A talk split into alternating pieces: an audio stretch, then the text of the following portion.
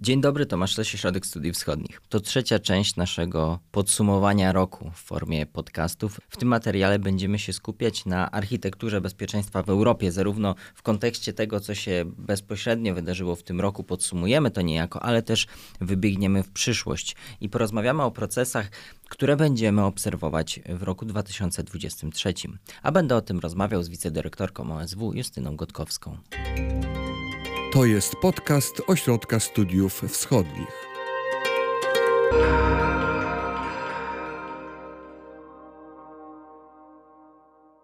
Zaczniemy od tego, co się wydarzyło w tym roku. Wydarzyło się bardzo dużo. Ci z Państwa, którzy, mm, którzy słuchali naszych poprzednich materiałów, także znają te, te inne, inne konteksty, o których tutaj rozmawialiśmy. Dla bezpieczeństwa, dla polityki bezpieczeństwa w sposób oczywisty był to rok bardzo, bardzo ważny. Więc najpierw może podsumujmy. Pamiętam, jak rozmawialiśmy o relacjach transatlantyckich, gdy Joe Biden zostawał prezydentem Stanów Zjednoczonych. Ten, ten rok, jak rozumiem, nadał też zupełnie inny kontekst tym rozważaniom na temat relacji transatlantyckich. W jakim punkcie dzisiaj się znajdujemy? Jak bardzo e, ta wojna zmieniła stopień zaangażowania amerykańskiego i w stopień, ten stopień współpracy i obecności amerykańskiej w Europie.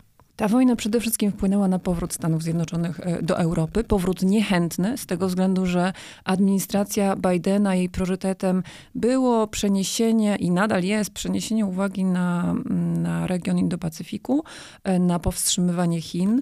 E, I tak ta administracja została też ustawiona. Jeżeli spojrzymy na najważniejszych ludzi w, zajmujących się bez, kwestiami bezpieczeństwa w administracji, w National Security Council, czyli w Narodowej Radzie Bezpieczeństwa, państwa, to są to osoby przede wszystkim zajmujące się Chinami. I przez, tę, przez tą lupę też, jak rozumiem, patrzą na relacje z Rosją i z Ukrainą. E, I oni przed tą wojną, e, czyli w 2021 roku, chcieli problem rosyjski zaparkować. E, to znaczy, żeby ta Rosja przestała być problemem dla Stanów Zjednoczonych, który to problem, którym to problemem Waszyngton musiałby się zajmować. To się nie udało. Władimir Putin stwierdził, e, że to jest czas na rozpoczęcie wojny. Z kilku względów. E, z tego względu, że e, po pierwsze ucieka mu czas, to nie jest najmłodszy wiekiem prezydent. Po drugie, Ukraina zbliżała się coraz bardziej do Zachodu. Ta współpraca wojskowa amerykańsko-zachodnia z częścią państw Europy Zachodniej, z Ukrainą się rozwijała. Stany Zjednoczone zgodziły się na kontynuację projektu e, Nord Stream. Stany Zjednoczone podjęły decyzję o, wycofaniu się z Afganistanu, e, które to wycofanie w oczach świata było, było katastrofą i pokazało słabość Ameryki. E, I to wszystko spowodowało, że Władimir Putin stwierdził, że to jest moment, kiedy może rozwiązać kwestię ukraińską raz na zawsze i tutaj się przeliczył, ponieważ administracja amerykańska stwierdziła, że tak podważanie e, europejskiego porządku bezpieczeństwa, prawa międzynarodowego e, może stać się precedensem e, w relacjach międzynarodowych i zachęcić Chiny do podejmowania podobnych kroków w regionie Indo-Pacyfiku. Czyli przez obronę Ukrainy Amerykanom zależy na obronie obecnego ładu bezpieczeństwa i też zatrzymaniu Chin. To jest, to znaczy, to jest e, jede, jedno z, jedna z perspektyw, e, która jest obecna w Waszyngtonie. Ale jest też inna i ona e, wraz z przedłużaniem się tej wojny zaczyna dominować. To znaczy Waszyngton z jednej strony jak najbardziej chce wspierać Ukrainę, chce porażki Rosji w tej wojnie, chce wyparcia rosyjskich sił z Ukrainy, ale z drugiej strony i to widać e, już dosyć dobrze od kilku miesięcy, boi się eskalacji tej wojny, boi się wykorzysta wykorzystania przez Rosję broni atomowej, e, na którą Stany Zjednoczone, na której to użycie Stany Zjednoczone musiałyby o, odpowiedzieć. E, Stany Zjednoczone boją się rozszerzenia tej wojny na państwa NATO, ponieważ i to, to spowodowałoby, że tym bardziej Ameryka uwikłałaby się w ten konflikt, uwikła, musiałaby zwiększyć zaangażowanie w Europie, a to nie jest jej priorytetem. E, priorytetem według e, Narodowej Strategii e, Bezpieczeństwa opublikowanej przez, przez tę administrację w tym roku są Chiny, są transnarodowe wyzwania, tak jak pandemia, ocieplenie klimatu, migracje. Rosja mieści się oczywiście jako wyzwanie, ale jest postrzegana na tej liście priorytetów jednak zdecydowanie nie na pierwszym miejscu. I w tej chwili Mamy do czynienia z sytuacją, kiedy z jednej strony Stany Zjednoczone są największym donorem pomocy wojskowej, pomocy finansowej, humanitarnej dla Ukrainy. Bez Stanów Zjednoczonych Ukraina tę, tę wojnę by zdecydowanie e, już dawno przegrała, e, ale e, Stany Zjednoczone mm, znaczy, może Stany Zjednoczone przeznaczają na tę wojnę mniej więcej 110, czy przeznaczą, e, jeżeli e, przejdzie kolejna transza pomocy finansowej dla Ukrainy w kongresie, to będzie około 100, 110 miliardów dolarów e, dla, dla Ukrainy. I tutaj to będzie chyba graniczna suma z tego względu, że jesteśmy dwa lata przed wyborami prezydenckimi w Stanach Zjednoczonych ta administracja chyba nie chciałaby, żeby kwestia dalszej pomocy dla Ukrainy, którą amerykańskie społeczeństwo, amerykańskie elity polityczne będą coraz bardziej zmęczone, żeby ona stała się e, tematem e, kampanii wyborczej. Więc mamy jeszcze rok czasu na to, żeby Stany Zjednoczone e, i sojusznicy zachodni zdecydowanie wsparli Ukrainę, e, tak żeby e, wyprzeć siły rosyjskie. I żeby i dążyć, zaparkować temat. Jak I żeby zaparkować temat i żeby powrócić do skupienia się na powstrzymywanie, powstrzymywaniu Chin w regionie Azji i Pacyfiku. Teraz z tego przybliżenia na te wydarzenia ostatnich miesięcy troszeczkę się oddalimy i spojrzymy na większą perspektywę i na to też, co będziemy obserwować w najbliższych y, miesiącach, a może i nawet latach. Y, chciałem Cię zapytać o to, jak może wyglądać ta nowa architektura bezpieczeństwa i jakie są na to pomysły. Trochę już y, opowiedzieliśmy o tym, jak wygląda ten pomysł amerykański, ale jeszcze, jeszcze sekundę, zanim przejdziemy do pomysłów francuskiego, niemieckiego, o ile takowe są, jak bardzo są rozwinięte, to jeszcze sekundkę pociągnę ten wątek amerykański. E, to znaczy, na ile w Waszyngtonie, Twoim zdaniem, jest takie przekonanie m, powiązania y, kwestii chińskiej i rosyjskiej i tego, co właściwie oznacza to zaparkowanie tematu rosyjskiego? Czy to oznacza, jak oni to w ogóle sobie wyobrażają? Czy w ogóle sobie jakoś wyobrażają?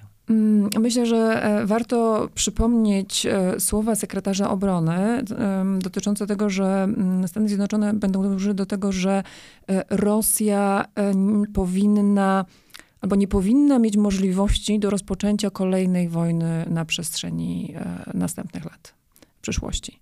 E, I to jest amerykański cel, to znaczy Rosja powinna e, poprzez e, sankcje, poprzez izolację, poprzez jakby z wykorzystanie w dużym stopniu swojego potencjału wojskowego w, w tej wojnie nie powinna dostać możliwości odbudowy, do odbudowy gospodarczej e, i do odbudowy swoich sił zbrojnych. I to jest chyba taki idealny scenariusz, który do którego dążą e, Stany Zjednoczone. E, tyle, że tutaj jest wiele niewiadomych.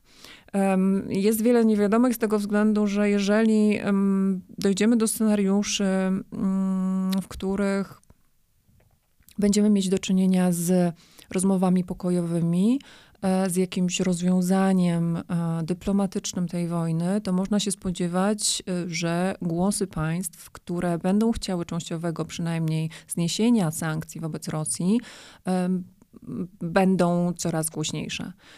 Do zniesienia tych sankcji w takim scenariuszu być może dojdzie. To będzie oznaczało nie powrót do business as usual z Rosją, ale jednak do pewnego okienka mm, na współpracę e, zachodnio-rosyjską, również rozszerzanie e, relacji gospodarczych, które teraz e, zostały mocno ucięte. I powstaje pytanie, czy jednak Rosja za Władimira Putina, bo chyba jednak um, Zachód w tej chwili nie zakłada scenariusza um, upadku tego za systemu putinowskiego. Systemu putinowskiego. Um, więc w takim scenariuszu jednak um, możemy się spodziewać tego, że Rosja nie zrezygnuje ze swoich celów e, podporządkowania sobie Ukrainy, um, też stworzenia strefy buforowej w Europie Środkowo-Wschodniej um, i taka Rosja może dążyć do odbudowy swojego potencjału wojskowego, może e, dążyć do e, dalszego podważania europejskiego systemu bezpieczeństwa, wtedy kiedy uzna, że jest e, ku temu możliwość, że Stany Zjednoczone są na tyle zaangażowane, zaangażowane w Azji, że europejscy sojusznicy są podzieleni, że kolejna agresja może się Rosji e, opłacić. Ale to jest jakby jeden z, z, takich czarnych scenariuszy. Możemy, można zakładać, czy można rozpatrywać również scenariusz, w którym Zachód zgodzi się, że mimo pewnego rozwiązania czy ustabilizowania frontu e, na Ukrainie, mimo pewnych rozwiązań dyplomatycznych, reżim sankcyjny nadal obowiązuje i izolowanie Rosji nadal obowiązuje. Ale tutaj możemy przejść do, do pomysłów e, e, pojawiających się w sferze publicznej na to, jak taka architektura bezpieczeństwa w Europie z Rosją powinna wyglądać. No właśnie, to jak wyglądają te pomysły? Może pań, państwami? E, możemy tak, e, tak to przedstawić. E, mieliśmy w, na przestrzeni listopada i grudnia w, w, debacie publicznej pojawiły się dwa, ja bym dodała jeszcze trzeci pomysł na to, jak powinniśmy sobie strukturyzować relacje z Rosją.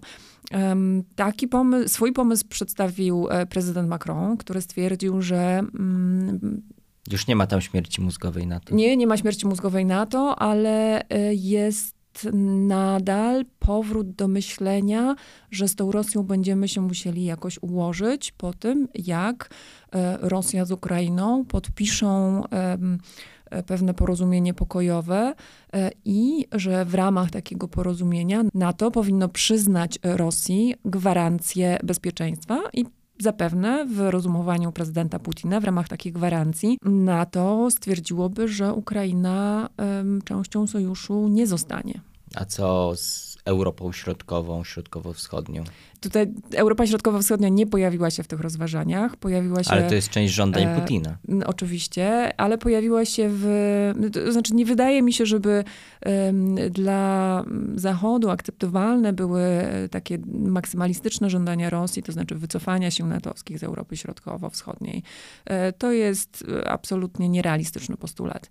E, do czego, czego możemy się spodziewać i przechodząc tutaj do drugiego pomysłu na to, jak chcieli, Niemcy z kolei chcieliby organizować e, bezpieczeństwo w Europie, to tutaj warto przywołać e, słowa Scholza z jednej z konferencji mm, o tym, że Europa powinna mieć perspektywę powrotu e, do relacji, czy normalnych relacji y, z Rosją, y, po tym jak Rosja zrezygnuje ze swoich neoimperialnych pomysłów.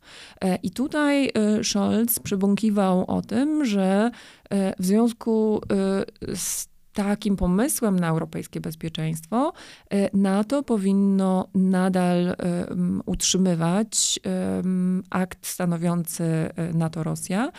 Nie powinniśmy Mm, podważać tego aktu, a ten akt oznacza de facto ograniczenie natowskiej obecności w państwach wschodniej flanki do stanu, który mamy mniej więcej e, obecnie. Także nie żadnego zwiększenia e, obecności sojuszniczej e, Niemcy tutaj w przyszłej, w przyszłości jakby nie zakładają, z tego względu, że byłoby to przeciwne zapisom aktu stanowiącego NATO Rosja. Oni zakładają, że ten akt będzie w przyszłości podstawą relacji europejsko- czy natowsko-rosyjskich po tym, jak Rosja, sytuacja wewnętrzna w Rosji w jakimś cudem mogłaby się zmienić. Więc to jest taki, taki drugi pomysł na to, jak powinniśmy układać relacje z Rosją. No i trzeci jest oczywisty z perspektywy wschodniej flanki. Jakby nikt, znaczy wydaje mi się, że Polska dosyć jasno stawia te kwestie, tak samo państwa bałtyckie, jak jak my chcielibyśmy widzieć mm, w przyszłych latach i gdzie chcielibyśmy widzieć e, Rosję i Ukrainę w tej układance bezpieczeństwa. I e, z naszej perspektywy jest jasne, że aby zagwarantować pokój w Europie w e, przyszłej dekadzie, Rosja powinna być nadal izolowana, reżim sankcyjny powinien być utrzymany, Ukraina nie powinna tkwić w tej szarej strefie pomiędzy NATO a Rosją, a powinna stać się częścią struktur euroatlantyckich, czyli częścią przede wszystkim Unii Europejskiej i częścią częścią NATO. A na tą drugą, na ten, e, tą drugą propozycję e, zgody wśród sojuszników e, nie ma. Nie ma na to zgody amerykańskiej w tej chwili, zobaczymy w przyszłości, ale nie ma na to na pewno zgody niemieckiej czy francuskiej, które to państwo uważają, że taki krok byłby mm, krokiem eskalującym napięcia pomiędzy Zachodem a Rosją. Mhm. Jeszcze do tej pierwszej i drugiej koncepcji chciałbym wrócić, bo e, mówiłaś tutaj o tych gwarancjach bezpieczeństwa i ich mniejszym lub większym, e, mniejszym lub większym zagwarantowaniu dla Rosji i też w kontekście propozycji e, niemieckiej o, o, o też obecności NATO w, w, na wschodniej flance. Ale jeszcze chciałem wrócić do tego, o czym mówiliśmy w kontekście amerykańskim, to znaczy tej kwestii zdolności Rosji do dalszego, dalszej polityki ekspansji. Bo jak w ogóle te dwie koncepcje odnieść właśnie do sankcji? Czy one oznaczają, zarówno francuska, jak i niemiecka, jak rozumiem, w różnej intensywności, ograniczenie reżimu sankcyjnego i jakby ten aspekt doprowadzenia państwa rosyjskiego, rosyjskiej gospodarki do takiego stanu, żeby nie była w stanie poradzić sobie z następną agresją? Czy w ogóle ten, ten scenariusz, o którym mówią Amerykanie, ten aspekt, ten cel występuje w tych europejskich propozycjach francuskiej i hmm. niemieckiej? To trudno powiedzieć, e, z tego względu, że ta retoryka ze strony prezydenta Macrona, jak i e, kanclerza Scholza jest dosyć niejasna. I, I chyba ona jest celowo niejasna. E, z tego względu, że te państwa, e, Niemcy, Francja, przede wszystkim kierują się tym, co robią Stany Zjednoczone, e, i, a po drugie patrzą na to, gdzie jesteśmy w, w tej chwili, w, w tej wojnie, gdzie jest Rosja i jak ten konflikt się będzie rozwijał. Więc tutaj nie ma jasnej odpowiedzi i możemy sobie jedynie gdybać, tak, w którym kierunku to może iść. Ja myślę, że warto podkreślić, że w przyszłych, że jesteśmy w sytuacji, która niesie bardzo dużo niepewności na przyszłe lata. Że nie jesteśmy w stanie przewidzieć, jak, ten, jak ta wojna się zakończy. E, nie jesteśmy e, przewidzieć e, skali amerykańskiego zaangażowania, wsparcia Ukrainy na przestrzeni dwóch, trzech lat. Na przestrzeni roku, owszem, to wsparcie będzie. Wizyta Zeleńskiego w Waszyngtonie pokazała duże wsparcie ze strony kongresu. Zobaczymy, jak ono się zmieni, jeżeli w kongresie będzie, będzie od przyszłego roku, e, będą dominowali republikanie. Więc mamy Zobaczymy, jak e, rozwinie się albo nie kryzys e, energetyczny i gospodarczy w Europie, jakie to przyniesie konsekwencje, czy głosy wzywające do tego, żeby z tą Rosją się ułożyć w kwestiach politycznych, bezpieczeństwa i gospodarczych zaczną dominować i będą musiały być uwzględniane przez e, władze największych państw europejskich, jak będą się pozycjonować Amerykanie, czy będą mieć twardą linię i będą przekonywali sojuszników, że e, izolacja, utrzymanie sankcji to jest ta właściwa droga, e, czy jednak e, zmiękczą swoje stanowisko i wezmą pod uwagę mm, francuskie czy niemieckie perspektywy. A czy nie widzisz takiego zagrożenia, o którym troszeczkę już tam mówiliśmy, że rzeczywiście Amerykanie bardziej skupią się na Azji, na Tajwanie, a kwestie europejskie zostawią tutaj wewnętrznie, tak jak rozumiem, od początku była trochę intencja administracji bajdenowskiej. E, tak, w dalekiej, e, w długo, długoterminowo jak najbardziej to jest amerykański cel. Pytanie o ten najbliższe, e, najbliższy rok, dwa, trzy lata, kluczowe, kluczowe dla tej wojny i jej zakończenia jakie to zakończenie będzie. I oczywiście stare problemy pozostają w europejskim bezpieczeństwie. I te stare problemy to jest długofalowa zmiana w amerykańskiej polityce i um, traktowanie Chin jako główne wyzwanie jako głównego rywala, również w kwestiach militarnych, e, i zmniejszanie, czy próby zmniejszania e, zaangażowania wojskowego w Europie. I z tym będziemy skonfrontowani, ja myślę, że nie w najbliższych latach, ale w perspektywie pięciu, 10 lat, jak najbardziej. Musimy zdawać sobie z tego sprawę. Drugie wyzwanie to jest, jak w związku z tym, e, albo czy państwa Europy Zachodniej będą chętne do zastąpienia, czy wejścia w tę, częściowo w tę rolę, którą pełniły do tej, do te, pełnili do tej pory Amerykanie i czy będą chcieli będą w stanie, będą widzieli potrzebę znacznych inwestycji e, w obronność własną, w obronność e, natowską, w strategię obrony i odstraszania, czy po pewnym zakończeniu dyplomatycznym tej wojny, być może, e, stwierdzą, że e, problem rosyjski jest, jest, częściowo rozwiązany i skupią się na kwestiach rozwoju gospodarczego, na kwestiach społecznych, przekierowując środki, które w tej chwili jakby obiecali na obronność. Więc to jest, to jest drugi problem i może taki pomniejszy, pomniejsza kwestia, e, która, która jest w tych debatach i dyskusjach europejskich, jaką rolę będzie grała Unia Europejska w tej architekturze e, bezpieczeństwa po wojnie, bo powinniśmy zauważyć, że Unia Europejska zdecydowanie wzmocniła lub w ogóle weszła w, we wsparcie e, wojskowe e, państw Europy Wschodniej, Ukrainy przede wszystkim, poprzez wykorzystanie swoich instrumentów dofinansowania dostaw e, sprzętu wojskowego, amunicji dla Ukrainy, poprzez stworzenie misji szkoleniowej, wojskowej dla Ukrainy. To są kwestie, które przed wojną były nie do pomyślenia. To są e, tematy, przed którymi e, broniły się mocno Niemcy i broniła się Francja. To są kwestie, które starała się na agendzie unijnej utrzymać Polska i wojna zmieniła w tym obszarze wiele i postawiła pytanie o rolę Unii Europejskiej jako takiego aktora, nowego aktora w polityce bezpieczeństwa, w szczególności właśnie wobec, wobec państw Europy Środkowej, bo z tego względu, i tu możemy e, wrócić do początku naszej rozmowy, bo Stany Zjednoczone europejscy, e, zachodnioeuropejscy sojusznicy nie chcieli, aby to NATO odgrywało taką rolę.